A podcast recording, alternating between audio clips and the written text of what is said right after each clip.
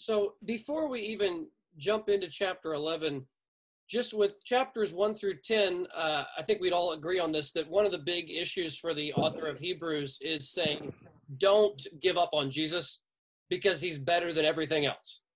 And so the, the author is saying, don't give up on Jesus. I know you're being persecuted, you might be suffering. There are lots of worldly reasons to, to forsake the Christian faith. But whether you go back to Old Testament Judaism or whether you just leave Christianity altogether, what seems like a good trade is a really horrible, eternally terrible trade. And Jesus is better than everything else in existence. And so please don't forsake him. Don't turn from him because he will not forsake us. And if you look at chapter 10 real quick before we jump into that, um, Scott, can you read 32 to 39? Sure. Chapter 10, starting in verse 32. But recall the former days when, after you were enlightened, you endured a hard struggle with sufferings, sometimes being publicly exposed to reproach and affliction, and sometimes being partners with those so treated. For you had compassion on those in prison and you joyfully accepted the plundering of your property, since you knew that you yourselves had a better possession and an abiding one. Therefore, do not throw away your confidence, which has a great reward. For you have need of endurance, so that when you have done the will of God, you may receive what is promised. For yet a little while, and the coming one will come and will not delay. But my righteous one shall live by faith, and if he shrinks back, my soul has no pleasure in him. But we are not of those who shrink back and are destroyed, but of those who have faith and preserve their souls. Okay, so even there, you've got don't throw away your confidence, which has a great reward. Don't shrink back to destruction, but instead have faith and preserve your souls. Endure to the end to be saved. And so, in light of that, which has been so much of what's already happened, we dive into 11, where basically he's saying, here is what genuine faith looks like in the Old Testament. And it's really, would y'all, would y'all agree? This is really systematic theology in the Bible, right? Mm-hmm. You've, you've got, uh, you've got the author taking one topic, the topic of faith, and he just catalogs, the, he just starts in Genesis 1 basically and marches through the Bible and just marks every time he sees faith, almost just so many examples. And he just says, here's persevering faith with this character, this character, this character, and we sh- we should be encouraged by their past faith, and we should endure to the end like they like they did. So, mm-hmm. um, thoughts about just those basic ideas before we jump into eleven. I find it interesting that uh, Scott, in that verse you were reading um, about the reward, it reminded me of eleven six that we're coming to. Therefore, don't throw away your confidence, which has a great reward. And and you know, if we're going to see two things about faith, it's you know pretty much verse one here. It's the assurance of things hoped for. So it's always something future and the conviction of things not seen.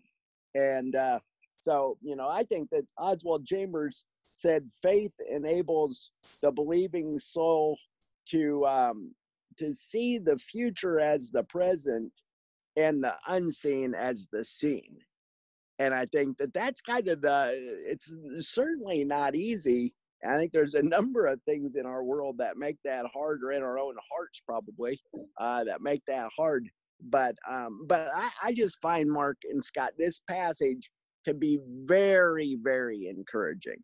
You know, to spur us on um, in, in our own faith and uh, and probably convicting as well um, that it, it is pretty easy to shrink back, um, you know, if we're not careful. Yeah, I just I just throw this this out there. I thought this was interesting. A couple different people said this that uh, the author of Hebrews could have just gone from 1039 and he could have gone straight to, to chapter 12 saying, Let us lay aside every weight and sin which clings so closely. Let us run with endurance. He could have just done that, but instead he encourages his readers further by reminding them of examples of faith in earlier days. The men and women in Hebrews 11 had nothing but the promises of God to rest on, upon. Yet so much did these promises mean to them that they regulated the whole course of their lives in their light. I just thought this was this was fantastic. He decides, the author of Hebrews decides to give us this whole chapter, this wonderful chapter 11, with example after example after example of all these people from the Old Testament. Like Mark said, he does systematic theology, but he gives us these stories to be in, so we can be encouraged to imitate their faith. And for me, it's just it's uh, another chance to just say how important it is to study other believers, certainly biblical believers who have uh, had strong faith, but then certainly we have all of church history to look at and to be encouraged by the faith of faithful Christians. And just uh, my wife and I got this book filled with several different Christians, well-known Christians, and has little short stories. And just the other night, we're reading about Charles Spurgeon's mom, who uh, prayed for for Charles Spurgeon, and Charles Spurgeon talked about years later how he remembered her prayers. He said. How can I ever forget when she bowed her knee and with her arms about my neck prayed, Oh, that my son may live before thee. So he, he's remembering years later his, his godly mother praying, putting her hands on him, praying for him. And then there's this story where Spurgeon's dad, who was a pastor, I guess he was bivocational, he also had another job, but he was a pastor, and he went off to preach, and he was feeling convicted that he wasn't caring for his family and his wife, their spiritual needs. He was caring for other people's spiritual needs. So he turned around, he came home, he got home, he went inside, nobody was downstairs. He went upstairs, and as he's climbing the stairs, he hears somebody talking, and he realizes somebody's praying. So he slowly gets creeps to the door and he, he hears as his wife is praying and she's fervently praying for their children. And so he just stood there and listened by the door.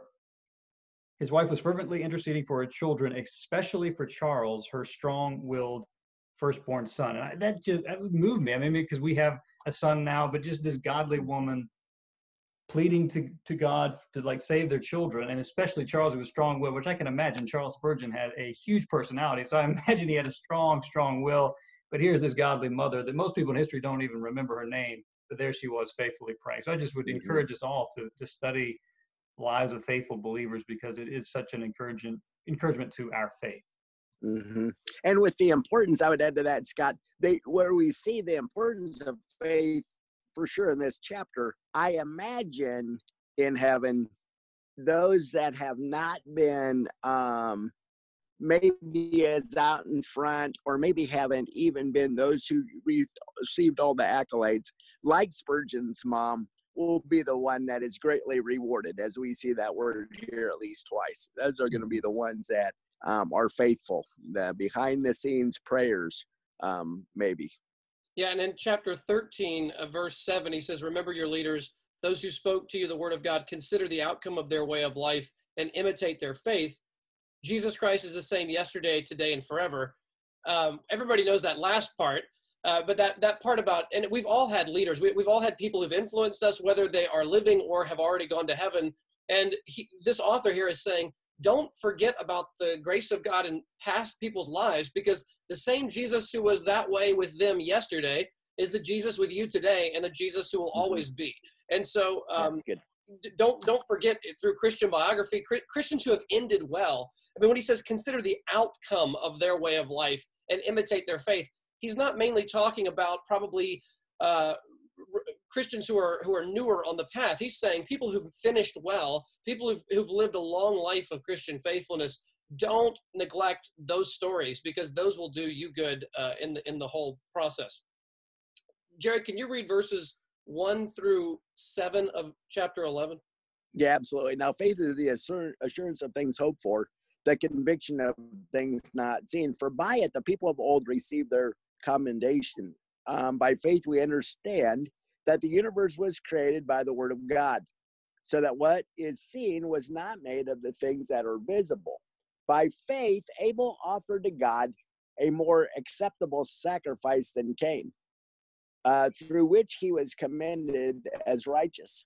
God commending him by accepting his gifts, and through his faith, though he died, he still speaks. By faith, Enoch was taken up so that he should not see death, and he was not found because God had taken him. Now, before he was taken, he was commended as having pleased God. And without faith, it's impossible to please him, for whoever would draw near to God must believe that he exists and that he rewards those who seek him. By faith, Noah, being warned of God concerning events yet unseen, in reverent fear constructed an ark for the saving of his household. By this, he condemned the world and became an heir of the righteousness that comes by faith. Yeah, so um, let me just start with this question to to you guys. Let me start with Jerry here. So, um, if someone, say someone from a from not from a Christian background, if someone were to say, faith seems like a blind leap into the dark, even maybe leaping into the dark against the evidence. So, like, we've got science, we've got reason, we've got logic. That's clearly pointing us over to this direction. But you guys have sort of this mythological Christianity. You, you guys, you guys blindly believe this stuff, and you sort of live your life, and you just kind of hope for the best after you die. Uh, I'm, you know, what what would you say if someone wasn't maybe saying it in an attacking way, but if someone was honestly asking you about that, how would you respond to the whole "faith is a blind leap in the dark" question? Yeah, I read something that was interesting. It, it said that faith is really a response to what God has revealed in His Word. And so when I was thinking about that, Mark, I thought it it really isn't blind at all. You know, Romans one talks about how in general revelation we see Him everywhere, uh, His invisible uh, qualities and divine nature, and then um, through special revelation, through His Word and through His Holy Spirit, it is really obvious. It does not become a blind leap to believe what God has said. And then, like you guys have already said, you go back to his past faithfulness, you go to his everyday faithfulness in his promises. Um, and then it becomes really obvious, I think, to the believer. I can see where an unbeliever, though, because Satan's blinded the mind of the, the eyes of the unbeliever, so they can't see the glory of Christ. So it probably does seem like a pretty good leap to them. But Mark, you said it, it's self authenticating um, to us as we just continue to see God work. And you just know that uh, life would be so much different, so dramatically different without Him. That uh, that faith, I think, becomes. Now, I don't think it's easy. I, I, I so many times don't trust the Lord like I ought, but um, but it's a hundred percent apparent that God is who he says he is. His son is the Lord Jesus Christ who paid the price for our sins. And there's no condemnation for those who are in Christ Jesus. And so we we know those things. Those are things that we know that we believe he exists and that he rewards those who earnestly seek him. We've we've seen it over and over. His hundred percent past faithfulness and track record are something we can count on.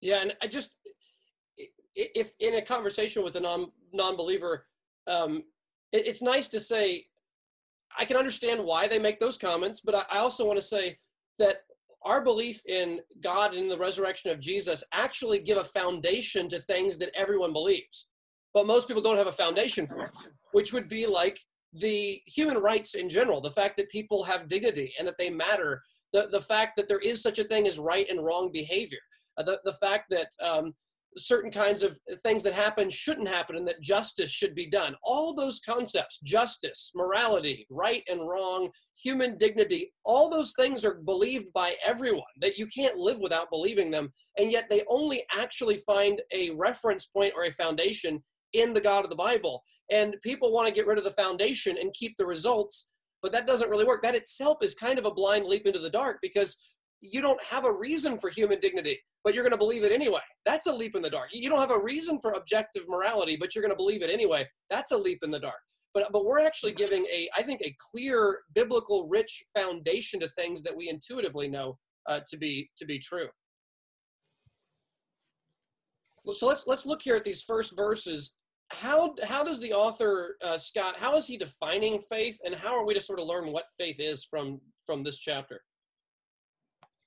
Yeah, I mean, I can I can read uh, just that first verse. He says, "Faith is the assurance of things hoped for, the conviction of things not seen." And which multiple people talk about faith is simply we take God at His word and we believe what He what He says. Uh, that is that's the idea, I guess, of of faith. Faith is convinced that what God promises will most certainly be fulfilled. Faith is the organ which enables people to see the invisible order. That that I guess would be get the ball rolling on on the idea of faith. And he's not giving a full definition. Multiple people said that, but it's sort of the the basic mm-hmm. bare bones definition.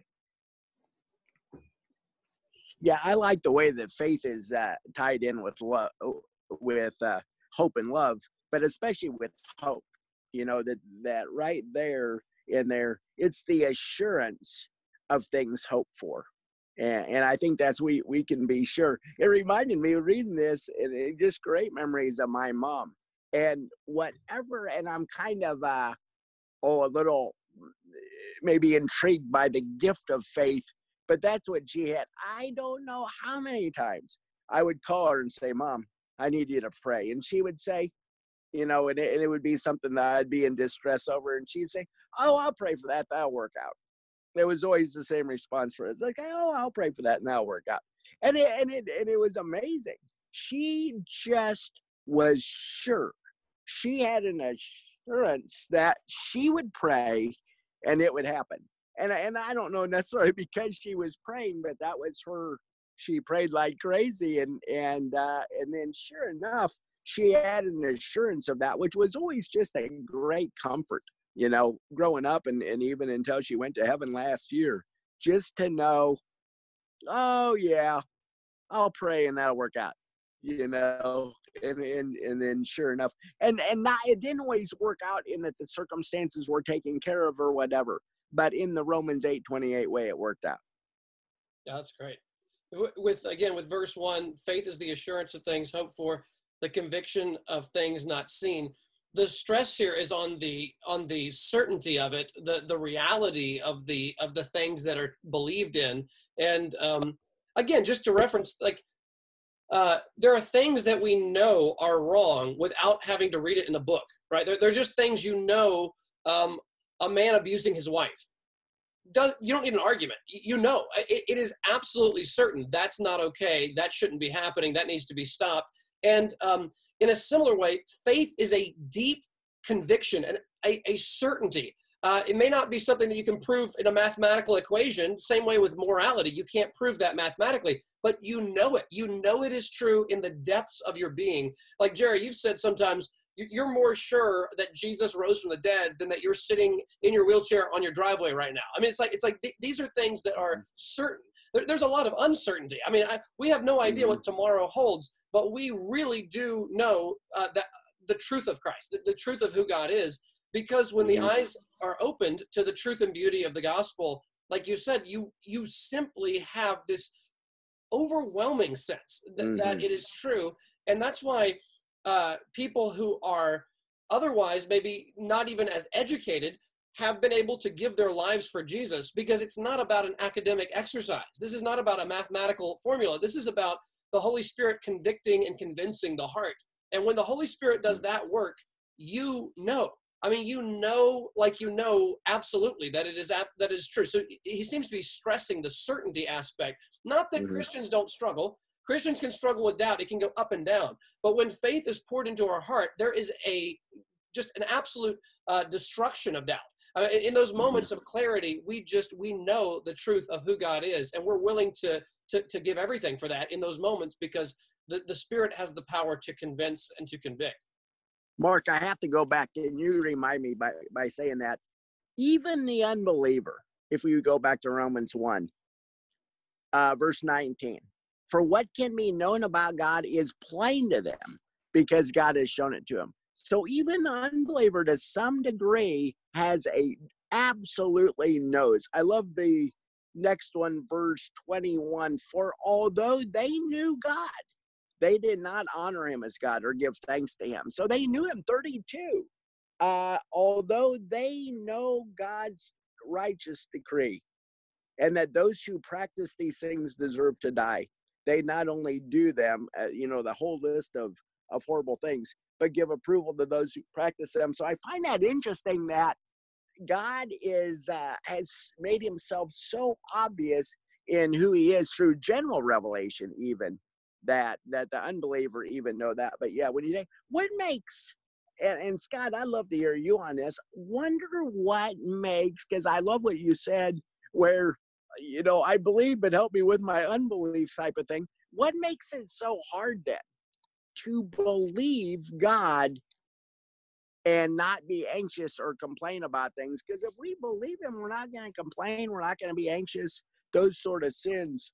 Why do you think we continue to fall into that? What are the the the hurdles of really having this kind of faith? Yeah, I mean, I think there, there are lots of them. I mean, b- believing what we see or like trials or whatever these things that come at us. But I just, I'm going to not necessarily maybe answer your question directly, but talk on that subject. This is what got me thinking on this chapter about faith, which eh, this goes to all of what you guys are saying. But one, one guy said, if God's word, was talking about verse three, if God's word was capable of creating everything out of nothing, then surely that word is a sufficient ground for our hope. And then, then he said this he said, if we believe in the supreme value of faith, then we will give our time, our effort, and our favor to those things that build up our faith, scorning all those things that stand opposed to it. I just thought this, we talked about this last night with my guys on Zoom about what strengthens your faith. It, was just a sweet time. We were just batting all these ideas around, but I, th- I think of Abraham and Romans 4, his faith, like his faith grew strong as he considered the promise or I think of uh, Romans 1, Paul, which you were just referencing. Paul wants to go to Rome. He wants to encourage their faith, which one commentator said that's, of course, natural. Paul was gifted uh, pastorally, but he says he wants to be mutually encouraged by their faith. He said, mm-hmm. How much more should we want to be encouraged by other people's faith? If the Apostle Paul needed encouragement from other people, how much more do we need encouragement? And I think Matthew 6, Jesus powerfully lays that out, but he says, You have little faith. Like if we had stronger faith, we wouldn't worry about anything because he lays that out. God closed the fields and all these things. We wouldn't be anxious about anything. So I've just been thinking we need to fill our lives with those things that strengthen our faith. And we listed lots of things last night. Like Ian Webster said, singing with the people of God is something that strengthens mm-hmm. faith. He actually mentioned you, Jerry. He said he remembers singing Great is Thy Faithfulness and looking out and seeing you hugging Maggie with tears in your eyes. He said that strengthens his faith. He said he looks out and he sees his dad with his arms raised. He says, singing with that deep, booming voice. He said, you can feel it in your chest when Dr.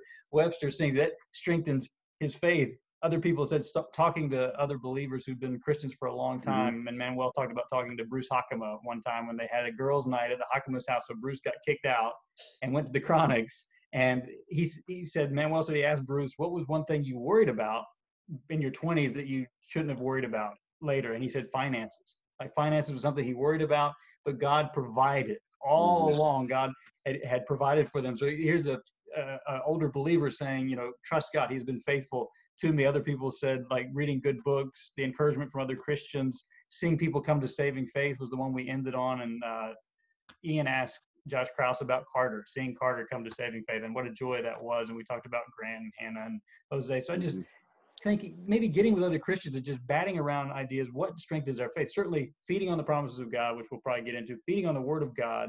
But there's so mm-hmm. many other things that we really need to be thinking. What really helps strengthen my faith and filling our lives with those things will certainly help us fight against mm-hmm. little faith and unbelief. But it's not necessarily answer your question, but I think it may strengthen us to fight against the things that you're no, I, I think that does I think that does answer. Mark, what do you think is the some of the hurdles.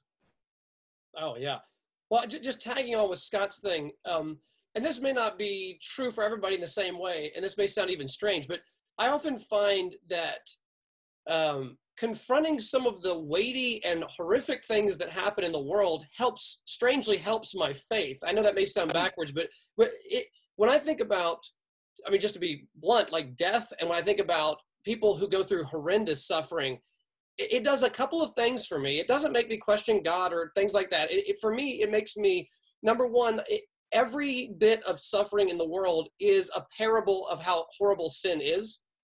Now that mm-hmm. doesn't mean people suffer to the degree that they sin. That's not true. Job obviously makes that clear.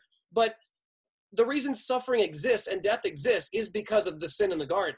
God subjected creation to futility because of sin. So the, the, the, fallen world is sort of like telling us about how horrific our evil, the evil of humanity is by the horrible things that happen. And so um, I think that seeing some of that and and and not just seeing some of the difficulties in the world should should give us a sense of the gravity of our personal sin mm-hmm. and, and to, to, give us a sense of what we deserve and and what God has spared us from in some senses, but just to feel the weight uh, uh, of what's going on in the world and also be burdened for other people who are going through very difficult circumstances. So uh, th- those can also help sort of be a cold bucket of water to wake me up to uh, to, to how how important uh, things that are eternal really are. Yeah. I think those we always have those three liars fighting faith, you know, our our own sinful hearts, Satan and the world tugging uh, you know, the wrong way to say, Oh, you know, believe what you can see. Just believe what can be proven. And um, and so this is um, a, a great challenge. I think this verse six really is astounding to me. The um, strong language that without faith, it is impossible to please Him. Without faith, it's it's impossible um, to please Him. So we must believe those two huge things. And I didn't mean to skip through uh, two, three, four, and five, but uh, we must believe that He exists, and I think that's an easier one. But that He rewards those who seek Him. That has in the last three days that has really got me. I think that uh, the the old NIV used to say those that He rewards those who earnestly seek Him, and uh, and I think so many times I'm not very earnest uh, in the way I seek Him. I may pray a little bit here or there and uh, a little haphazardly, but the earnest, earnestly seeking God, kind of like Scott, you said about Spurgeon's mom. Are we earnestly seeking Him? And if we did, uh, there would we would see Him reward that, but I think that would strengthen our faith. You know, as we would see Him do more and more and more um, of the things that we've asked. Jared, can I ask you something? So that statement is just amazing. Without faith, it's impossible to please God. So let's say that I'm skeptical of that again. Let, let, us say that I, I consider myself, uh, you know, say I'm, I'm an upbeat person. I'm a nice person. I try to be nice to people, but I don't, I don't have faith in Jesus. How could this verse say that everything I'm doing is displeasing to God just because I'm lacking faith? Like, what's the big deal about faith I'm a nice person. I try to do people, you know, I try to do favors for people. I try to be kind. I try to be gracious. Why is it saying that even my most righteous deeds here are flawed if I don't have faith in God? Yeah, I think, um, and I'm gonna, since we're kind of camping over here quite a bit, I'm gonna go back to to Romans one, um, because I find this interesting that people go to hell for this reason, really. For although they knew God, they did not honor him as God. And so if we are not honoring God as God, or if we're not thankful for uh, for what um, he has done, giving thanks to him, they become futile in their thinking and their foolish hearts are darkened. And so I think it's easy for our, uh, since our heart is deceitful above all things, it's easy to kind of um, fool ourselves and to think, oh, I really am pleasing God because I'm doing nice things or because I'm going to church or because of whatever. But if we're not giving glory to Him, if we're not deflecting the glory that all of us kind of like, if we're not instead um, deflecting it to Him, bringing Him glory with our lives and thanking Him for things that, that we have done. I don't know that uh, I've really ever met an unbeliever. I think this is safe to say that's truly thankful that God is God. They're thankful for some of the stuff God gives them, for sure, maybe, but they're they're not thankful that God is really who He says He is, and that He's to receive all the glory. Usually, that bugs them a little bit. That God's uh, after the glory rather than you know them taking it themselves and so i don't know if that really answers that question except to say all that we're doing if it's not for god's glory it's it's not of faith so th- this is really a god-centered view of morality right so it, everything corresponds to our relationship with god if it's just man-centered then okay, just be a nice person, you know, whatever it might be. Be be upbeat, be positive, be outgoing. You're going to be loved by everybody. But if it's not coming, if it's coming for self glory or it's coming for some other reason, if it's not coming out of a love and gratitude to God and a trust in God, then uh, what looks uh, ripe and beautiful on the outside is actually rotten on the inside uh, uh of that of those deeds. Yeah, and um, and, and you know, if we go into Romans 14, whoever is that's his command if he eats, because eating is not from faith. For whoever does uh, whatever does not proceed from faith is sin. So if it's not coming from faith, and there again, maybe a little bit of a different uh, way of looking at it there. But then it's then it's sin. So strong language. No, that that's helpful. Scott, can you help us out here with uh, with uh, verses uh, four and let's just start with verse four, the Cain and Abel uh, story. Can you Oh, reread wow. that for I us? I was, I was hoping that uh, you would take uh, the, the Abel deal. I can read verse four again. Uh, by faith, Abel offered to God a more acceptable sacrifice than Cain, through which he was commended as righteous, God commending him by accepting his gifts, and through his faith, though he died, he still speaks. So I think, Mark, you should Didn't start us Mark- off on. Didn't Mark talk about that in his sermon on I Abel? believe so. Yes, Mark, take us back four years to Abel. Oh no. Uh, yeah, I mean, th- this is a great story uh, to learn from uh, in Genesis 4, the first few verses. Uh, It, can be surprising when you go back and look how brief it is. It's just a very brief story. But um, can we just turn there just for a second to Genesis 4 and uh, just kind of refreshing ourselves on this because it, it really is packed with just a few verses. So, so uh, verse 1 now, this is Genesis 4 1. Now Adam knew Eve his wife, and she conceived and bore Cain, saying, I've gotten a man with the help of the Lord. And again she bore his brother Abel. Now Abel was a keeper of sheep, and Cain a worker of the ground. In the course of time, Cain brought to the Lord an offering of the fruit of the ground, and Abel also brought of the firstborn of his flock and of their fat portions. And the Lord had regard for Abel and his offering, but for Cain and his offering he had no regard. So Cain was very angry, and his face fell. Just pausing there, Cain was outwardly religious. This mm-hmm. often gets overlooked. I mean, I don't often think about it. Uh, Ca- Cain was doing, he was bringing his so called tithe, right? He was bringing his offering to the Lord. He was sacrificially giving to the Lord uh, of his own crop here. And he was not doing it from a heart of faith and love to God. Hebrews makes clear, and so does this story. He was doing it for some other reason. Maybe he's trying to earn God's acceptance or something. God sees Abel's faith and he approves of Abel's offering, but Cain's is not approved of. And the first murder comes out of this self righteous misunderstanding of, of how we are to approach God and how we are to approach our neighbor. And he becomes jealous. He becomes deeply jealous of his brother, and he eventually uh, murders him, the first murder. And if you remember, the sin was crouching at the door uh, to get him. He was warned about, and he, he doesn't try to fight that sin. He gives in. And so, um, again, we learn there that faith uh, may not bring about the worldly results we want in this life. Uh, it was Abel, the one with faith, who was brutally killed. Uh, that that happened by a faithful man. So again, prosperity theology in all forms is again destroyed here because the guy who had faith was the one who was murdered. The guy who had no faith was the one who was survived and was actually protected in some way for, for a period of time in his life. And so the, the morality is not tied to the immediate results outwardly. The, the morality is tied to God and, and eternal results. Abel is with God in heaven. Cain, uh, every indication is that Cain obviously was was lost uh, because he did not fight against it. But let me just go going. One other thing here about Hebrews 11 that's been pointed out is the first person with faith is Abel, who is who dies. The second person with faith is Enoch, who does not die. And the third person is Noah. And I heard someone say, and everyone else dies in his story. So it doesn't matter. There is no guarantee that if you have faith, your life will go a certain way.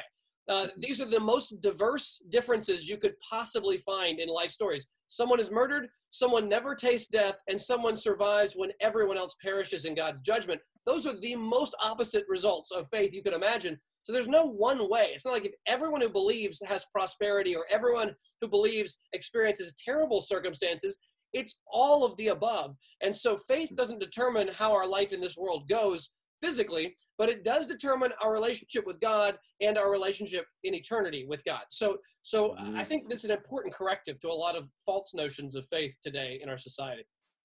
Scott Mark's trying to get by without finishing verse four. Right there. Could you rebuke your brother on that one? Um, because you've got to f- tell us, and that's was great, Mark. But through his faith, though he died, he still speaks. Help us understand that part. Well, I mean, the, the famous speaking of Abel is his blood speaking, and Yeah. I, I have a sneaking suspicion that's what the author of Hebrews is talking about because he mentions the talking blood of Abel in the very next chapter, verse 24. So I think mm-hmm. that's got to be what it is that Abel was innocently murdered. And when God comes to find Cain, God says, Your blood is crying out, your brother's blood is crying out from the ground, and now you are cursed from the ground. So Abel's blood is symbolically, metaphorically telling God, you know, an innocent person has been killed. Please avenge and bring justice. And God does that. Uh, whereas in chapter 12, we're told that Christ's blood also speaks. We are the Cain. We've murdered our better Abel, Jesus, our brother, and his blood now is crying out not for our condemnation, but for our acquittal and our forgiveness. And so Jesus is the true and better Abel, and uh, just like Abel's blood spoke, Jesus's blood speaks a better word than than the hmm. blood of Abel. Yeah, that's great. Uh, I remember that from when you pre- preach through Genesis, and what a what a phenomenal way to to think about that. Thank you. Mm-hmm. Okay, Enoch and Noah. Thoughts about uh, these two uh, interesting characters, Scott? Yeah, just mentioning Enoch, when you think of Enoch, he walked with God and he was not, but the walking with God aspect is what sort of. Uh, I was reading Lloyd Jones on this. He they published a book with various sermons from Hebrews, and some of them were from 11. And he, he talked about Noah and Enoch actually walking with God, but sort of just thinking about walking with God. Uh, this this privilege. Lloyd Jones says, "What a privilege it is to enjoy companionship and fellowship with the Creator of the universe, the Lord God, Almighty. And this sort of ties in with with everything. But uh, this happened over the course of a few days. But this last Saturday, I mentioned this on on Sunday with Michael just being out in creation. Where the Snowsmill guest house is where her parents are. We're getting to. They have this beautiful area out there. They have a creek and all this. So we were out walking with him and just looking at all these different things. We I kind of he he loves to slow down and just he sees everything, sees the wonder of creation. So I'm getting down with him and we're looking at we saw the the ladybug, but we saw like there's flowers and then there's flowers underneath those flowers, like little tiny little flowers, like purple flowers, yellow flowers, and it's amazing. And you see, you just know that God created all of this. I can tell Mike, you know, God, He made everything. He made all of this. Like it, you just know, like he, Hebrews 11, 3 talk about we weren't there when God created everything, but we know. Then I, I mm-hmm. came home later, logging on my computer, and there was this picture on the on the login for Windows 10, and it was like this galaxy with just stars upon stars upon stars. I mean, look like millions of stars jammed in this picture. And it's like God created all of that. But then the moving thing for me is uh, this God is my father. Like he has adopted me into his family. I have the extraordinary privilege of walking with him, drawing near to him. And uh, Lloyd Jones, he said, he said this. Uh, he says, "Can you think of anything greater than knowing that such a God, such a being, is interested in you, and that He is concerned about you? That He went and spoke to Abraham, and he also comes and speaks to you that though he has made everything out of nothing and plays with the constellations just as a child plays with marbles, nevertheless, he knows you personally and has a great concern for you and for your well being. And not only that, he has a great plan and purpose for us, and his purposes with respect to us are always good. That is what it, what he has told us about himself. So just to, to not lose sight of the, the incredible privilege it is that we have to walk with God uh, mm-hmm. to draw near to God, uh, and really just we even talked. We were talking about prayer with the guys last night, and just the, the privilege to go to God. Like Mark, you, you've quoted this many times about who can wake up the king at three in the morning for a glass of milk. Well, the king's son or daughter can do that. We have that access. We can literally pray about anything and everything. God cares about everything. It honors Him. So just we should not lose sight of the great privilege to just walk with God and fellowship communion with God. Hmm. Yeah, and both you guys have reminded us of this um, a bunch, but you know, Jesus saying, sanctify them by truth. Your word is truth. And faith comes from hearing and hearing by the word of God. And so um, I know I've experienced in the last couple days a lack of faith in a number of ways. And, and it wasn't until I really went to meditate on the word, where I really had to meditate on the word and on his promises, where that started. You could, and you could feel it. You could feel the an infusion of faith because that's what God's word always does at a hundred percent success rate. And I think that's why um, let's not roam around being faithless or being um, uncertain of uh, who God is and what He has promised. But let's go back to His word because His word is very uh, convincing even if we don't see it.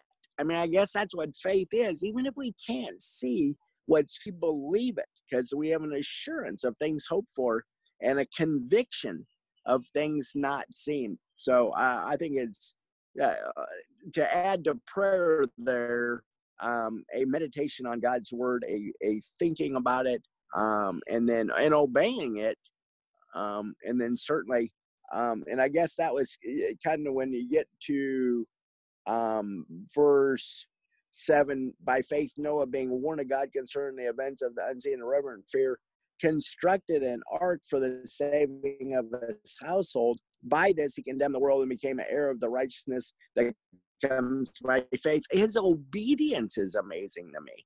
That God tells him to build an ark, and for 120 years, with surely countless hecklers saying, Noah, you're 89 years in. Rain? You're talking about rain, man? Where is the rain? You know, what are you doing? And uh, and yet he built and built and built with uh, with great obedience. And so we obey even when it's not looking um, fruitful. Yeah. And I just can I just jump in before Mark you just jump jump on that. I just want to mention Jerry because you kind of just answered your own question from earlier about what makes us not uh, have faith or like unbelief. Well, one of the things would be neglecting the Word of God. Yeah. When we don't spend time on the Word of God, when we really don't soak in the Word of God, this these sins of irritability, the sins of like anger, the sins of complaining, they're all just going to come flying out of us, which our faith is weakening and we are sin is coming out because the word really has that power to strengthen our faith. So I, I don't want to miss that. It's so utterly important to, to soak, soak in the word. And that, that just also just with chapter 10, uh, verse 23, we talk about these verses a lot, but let us hold fast the confession of our hope without wavering. So this is how we don't fall away. For he who promised is faithful. So number one, we remember God is faithful. Number two, let us consider how to stir one another up to love and good works. Uh, number three, which is related to that, not neglecting to meet together, as is the habit of some, but encouraging one another all the more as you see the day drawing near. So, scripture reading, reminding ourselves of God's faithfulness, encouraging each other, and even physically meeting together, which obviously right now we're in this once a century situation where we actually cannot do that. But uh, Lord willing, soon we will be able to again. But th- these are necessary means of grace to keep us going until the end. And um, we, we must, again, uh, we talk about these a lot, but the means of grace or the habits of grace, holy habit forming, it has to be the most important thing. I mean, just in terms mm-hmm. of just day in, day out Christian living, there's this temptation when you're a new Christian that I went into where you have a mountaintop experience, you have a very emotional experience, and you think you've clicked the button, you know, you flip the switch and you're good to go. And that wears off in about 30 minutes. So you, you keep having these moments where you think, oh, I went to this conference or I had a great worship service. Well, that's great. Like, praise the Lord that that went well. But know that the gas in that tank lasts about 24 hours, and you mm-hmm. got to refuel the tank the next day. So Sunday was like, say you had an, a really a moving time at church, and you go home jazzed. You're like ready to go. You're like, I am, I am excited. Well, by Monday morning, you better refuel that tank because you are going to be depleted by about Monday afternoon. You're going to be irritable and crabby by about Monday at 3:30 in the afternoon. So the Lord, in His, you know, in His in His providence, has wired us to ref- to need refueling like second corinthians day by day being renewed in your faith so we need day in day out renewal and anybody this is 100% true of me anybody who neglects the means of grace for a day or two is in trouble I mean, anybody, because we start spiraling towards anxiety, fear, pride, all the sins start creeping in. So it is a, it, just like you got to clear the weeds out of the garden every couple days, you, you've got to clear the weeds out of your heart by the means of grace every single day. Uh, that's just part of the, the Christian life. And I think uh, I say it, and then there's all kinds of days where I neglect them in different ways. So, so we, we need that daily reminder of, of our need for God and let me let me just say this uh, about that same topic. Like one of my favorite people in church history is George Mueller. One of the reasons why I love him so much is like so many people are brilliant, way more brilliant than Mueller, but Mueller wasn't brilliant, but he just his faith was so strong. It's hard to find somebody that had greater faith than George Mueller. He just took God at his word, believed what he said. But the correlation would be he loved the Bible. He loved and loved and loved the Bible. He read it so much, uh, 120 times, maybe more than that, in in his life, just consistently going going to the Word of God. And I just I just throw throw Dad in here, Mark. Uh, he's so cons- he was so consistent, still is to this day. when he became a Christian, like the Bible was, like he said, everything was new. He said, I didn't understand hardly anything, but he just was pouring over the Bible. I mean, reading the New Testament seven times. But the, the fact that he has, he started that holy habit and he's never stopped that holy habit. I remember it was uh, one morning, we, I think we had to go to the airport. It was a Sunday morning. I think taking Liliana at the airport. It was like five, it was before, like six o'clock. And we pulled out of here and I can see the church and I can see the light on in his office. And just, I was just moved because I know what's going on in that office. My dad is reading the Bible. He's reading his four portions of scripture. He is singing hymns and he is praying. I know he's going to be praying for me, my wife. He's praying for like our family, uh, extended family, and just that holy habit is so ingrained. It was just moving to see that light up there to know that holy habit is there. So we, have got to create the, those holy habits for sure, and really I think slow down. I mean, slowing down on Hebrews 11 for me, just these last several, it's been wonderful. There's so many things in here. It's just like it's just blowing up rather than just rushing through the reading. Maybe just slowing down to the reading. But yeah. Mm-hmm. Can I just say yeah. with that, Scott? The, the oftentimes as we're younger, our we want to be we want fireworks. We want to be a firework. And uh, mm-hmm. Jerry's reminded me, it's almost like you want to be a slow burning lamp, not a firework a firework looks great for about three seconds. Everyone goes, ooh, ah, and then it's gone forever. A slow burning lamp lasts for weeks and weeks and weeks, and it may not get any news coverage because it doesn't look that impressive. But I, I am, I, I remember, Jerry, you probably said 10 years ago that you, you were, you talked about a guy at your other church. You just said, he he's his consistency is what is so impressive. He's in he's in his mm-hmm. 70s. He's just the same every time you see him. He's he's steady. He's consistent. And you said that you admire that quality now almost more than anything. And I remember mm-hmm. thinking when you like it stuck so deep in my mind that I was like, that's not the quality I'm thinking. I'm thinking about the big firework display, like where you do something dramatic for Jesus, you do something crazy for Jesus, and you, you were saying, I mean, that's fine if you want to go do something, you know, that's fine. But far better to be a slow burning uh, believer who just every day is consistently following the Lord and loving the Lord and doing modest, humble work for Him without, uh, mm-hmm. you know, causing some big, big up and down problem. So th- that's that's inspiring to me. I think still. Yeah, no, I think so, Mark. I heard you uh, say, I mean, not too long ago, that we live in this microwave world and uh, and God's not not like that. You don't get to know Him uh, instantly like that. And so I do think it's kind of important for us to to hang around the baby saints because those guys that are brand new or girls that are brand new in the faith, um, God does treat them in a in an extra special way, and it's a great. It's just great to watch them grow.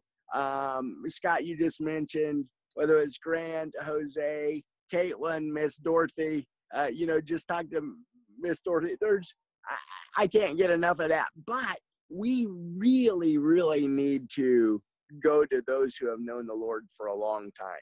Um, a half an hour ago, uh, well, maybe an hour now, Papa Fred just calls in his continual faithfulness about serving, um, always the same, always on fire to minister to somebody, um, to talk about the word, uh, to to just check in.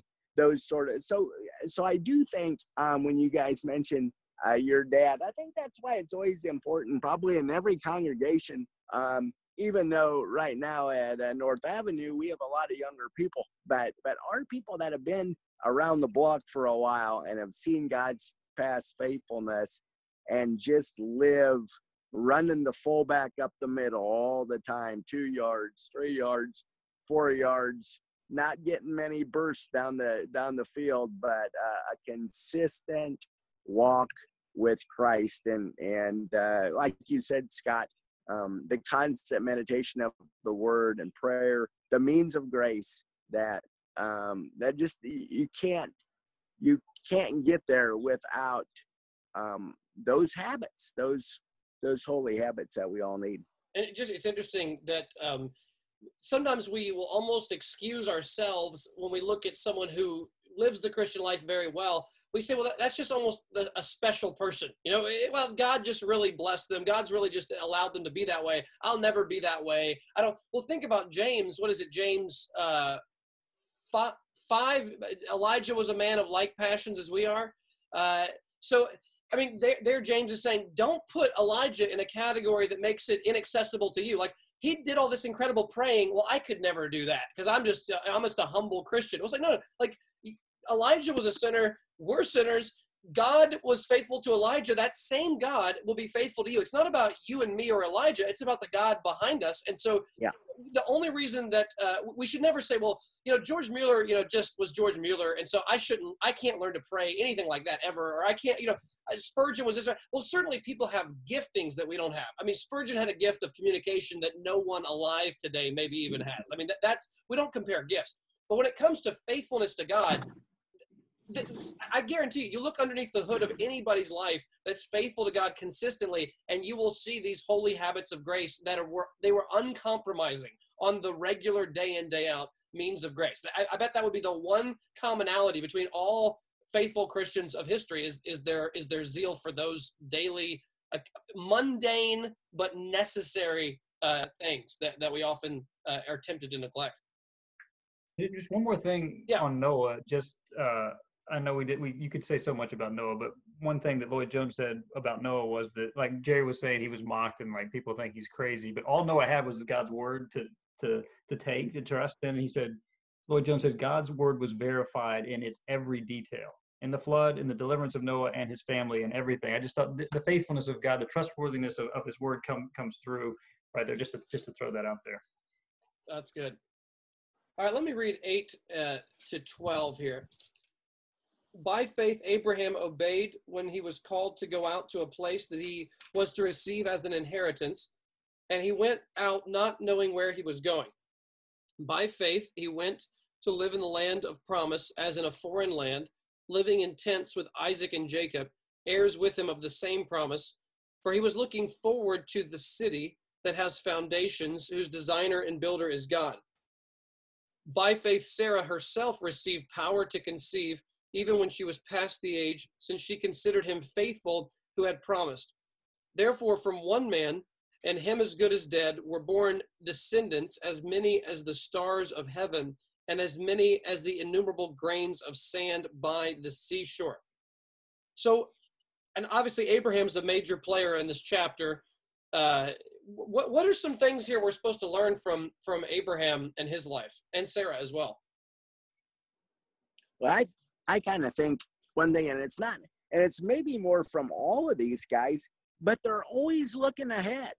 They're always looking forward. You know, as and certainly in Philippians we see forgetting what's behind and pressing on toward what's ahead.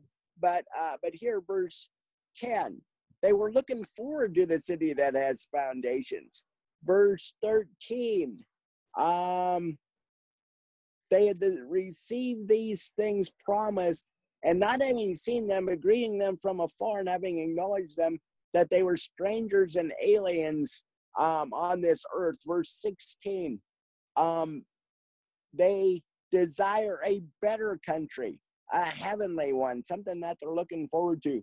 Verse 26, he considered the reproach of Christ greater wealth than the treasures of Egypt, for he was looking to the reward. He was looking ahead. It's something that when we're have hope, it's an expectation of something sure to come. Um, 35, I think. Gotta turn the page. Yeah, women receive back their dead by resurrection. Some were tortured, refusing to accept release so that they might rise again to a better life, something they're looking forward to. So uh, I just think key uh, to all of this is to just not get so caught uh, in the daily grind, but to fix our eyes on the eternal, on things that are above, uh, set our minds and hearts on those things, to look ahead, to look forward.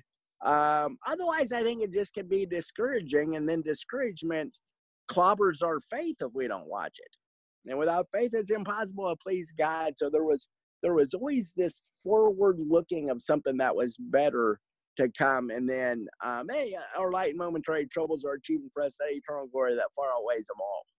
A, a future grace that God's going to give us. And, and don't each of these have to do the, the forward looking thing involves a lot of waiting. Uh, mm-hmm. So Noah waits perhaps 120 years before the promise comes true and it works consistently all the way up until the moment probably or at least much of that time to get there. Uh, abraham waits decades before he gets a- a- isaac as his son. Joseph waits what 13 years before he gets out of the prison and exalted to the right hand. Job sits through the ash heap for who knows how many months and perhaps years before uh, the lord begins to restore uh, some of the things for him and Jesus Moses. endures. What's that? Moses Yes. for a lot of waiting before he sees God do a great work, even after. Because I wonder in those 40 years mark whether Moses is saying, yeah, roaming around in the wilderness. It's like, wow, I'm not, I'm wondering if I made a good decision here. yes. You know, in all of that waiting, look what all I gave up. And, and I don't see the reward, and then the Lord uses him in a phenomenal way. Yeah. So the, the theme of waiting is just, I think, we should see this as a normal theme in the Bible of of faith, and it's something that we are all going to be a part of. And uh, we talked about, I think, on Sunday, where David talks about waiting. That waiting for the Lord is just a very hard thing to do. It is a very hard thing. Far harder uh, to to wait for these things to happen than to actually be there in the moment where they arrive and to be faithful in that moment where where it's all obvious. But uh, the the waiting and trusting uh, that's the challenge I think of the life of faith. Jerry, it looks like you're getting rained on. I am. we should probably get you to move somewhere, Jerry. Oh no, it's just a light rain. It's it's uh, it feels good. All right, well, I can edit this part out, but what do y'all want to cover? I know we're running out of time probably, but what do y'all want to recover for these last bit here? Yeah, I mean, if Jerry's getting wet, we may have we may want to pause it. I don't know. No, it's it. Uh, if it starts raining hard, uh, it's just dribbling.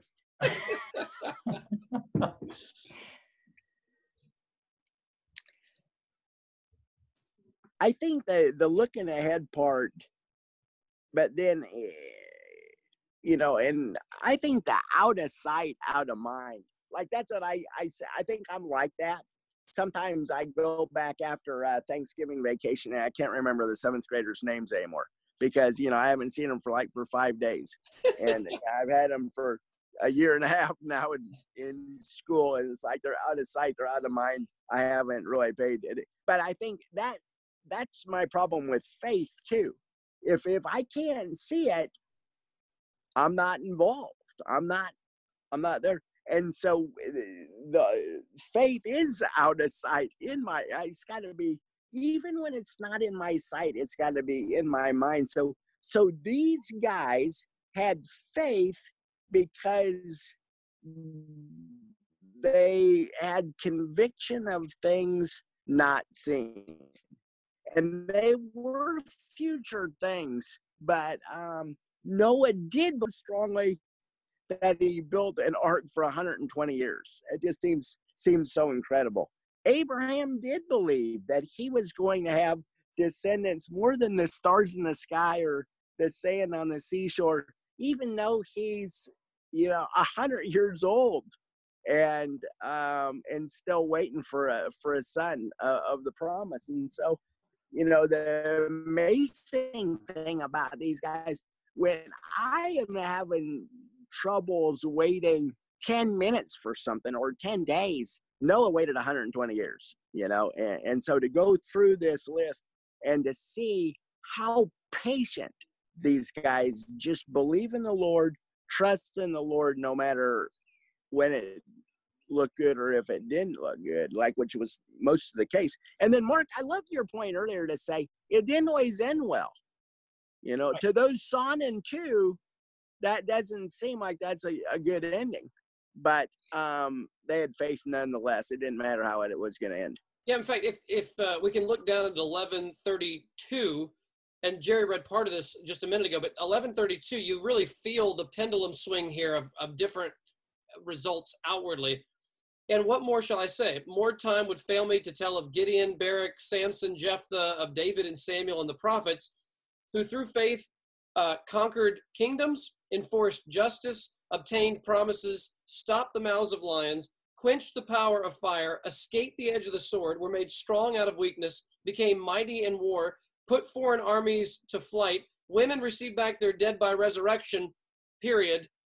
Okay, now up until that part, man, it doesn't get better than that life. That life sounds amazing. Shutting the mouths of lions, you're Daniel in the lion's den. I mean, this is putting foreign armies to flight, seeking justice. This is all by faith. So you could see a prosperity preacher could preach till this period and stop and make a false application. But then the author goes, hey, it goes the other way too sometimes. Some were tortured, refusing to accept release so that they might rise again to a better life. Others suffered mocking and flogging and even chains and imprisonment. They were stoned, they were sawn in two, they were killed with the sword. They went about in skins of sheep and goats, destitute, afflicted, mistreated, of whom the world was not worthy, wandering about in deserts and mountains and in dens and caves of the earth. And all these, though commended through their faith, did not receive what was promised, since God had provided something better for us, that apart from us they should not be made perfect. I just think that is a powerful contrast. Some people by faith will see great outward success in life. You may see many conversions. You may have a large influence. You may write books that sell millions of copies for the Lord. That all could happen. Uh, at the same time, we might get sick. We might get diseases. We might go through horrible persecution. I mean, all these things are fair game for the believer, and all are under mm-hmm. God's good providence for his people. And so we, we, we don't want to think there's one guaranteed result of a life of faith. It's all of the above, but we trust that the Lord is sovereign over all of that. Yeah, that's really good. The one guaranteed result is that we got a future home that is going to far outweigh this all. That's what we know. And so that's what we bank on. And then whatever comes in between there is, I love the word fair game. That, that could, could happen. And I did read when you're talking about the prosper, prosperity preachers that uh, Hebrews 11 and them don't get along for sure. I mean, it's, it's like if if we're gonna go stay, if we're gonna if we're if someone's given us an amazing house, like some millionaire billionaire's house, and on the way traveling there we stay at a hotel, who really cares what quality that hotel is? It could be a Motel mm-hmm. Six, it could be the Ritz. That is completely irrelevant if there's some roaches on the floor, that's fine. I don't care if there's like, you know, if there's a dirty carpet. I don't care. I'm going to inherit the Biltmore estate tomorrow. My hotel tonight does not matter. And now, again, I say that, and then uh, you can go ask my family if I contradict that about every five minutes because I don't live that way consistently. But that, that is what I want to live more like. Yeah. Scott? Yeah, I mean, just to, to, not lose sight of it, even in the suffering, though, like God is with us. He's promised to, to be with us. Jesus said, I'm with you always to the end of the age like that John Paton story that you referenced, and Jerry's about to get soaked.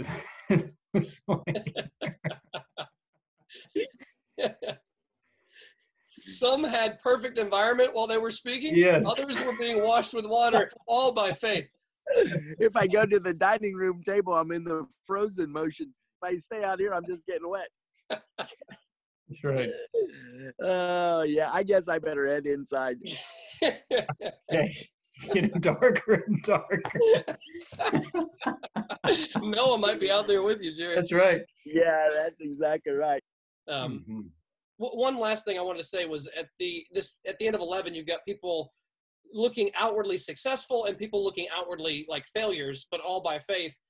I mean, Jesus is the ultimate both of those, right? I mean, he he's feeding the 5000 with a kid's small lunch. He's walking on water. He's calming storms. He's casting out demons. He's putting foreign armies to flight and he's the one enforcing justice. He's the one that's able to stop the mouths of the lions essentially.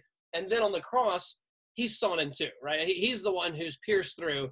He's the one who's tortured uh, that he might rise again to a better life. I mean he, he experiences like the horrific side. So even jesus himself was not immune from a perfect life of faith in his instance and still the worst suffering imaginable. So he experienced both the success outwardly and the failure outwardly, uh, being lauded and praised by the crowds, and then being called for his crucifixion by some of the same crowds. So, if Jesus experienced the positive and the negatives by faith, how in the world are we not going to experience the positives and the negatives uh, by faith? And there's there's no amount of faith that can lead you to one or the other. It's just it, it's it's ultimately in the Lord's control. Yeah, All right, even what can, you said oh, on, on Sunday uh, in your in your message on Sunday about how uh, became a byword. That idea, like Jesus with his own family, I thought it was great encouragement to people who have non-Christian family members who may be saying that about them, but then they're sharing in the fellowship of Jesus' sufferings in that. I thought that was powerful.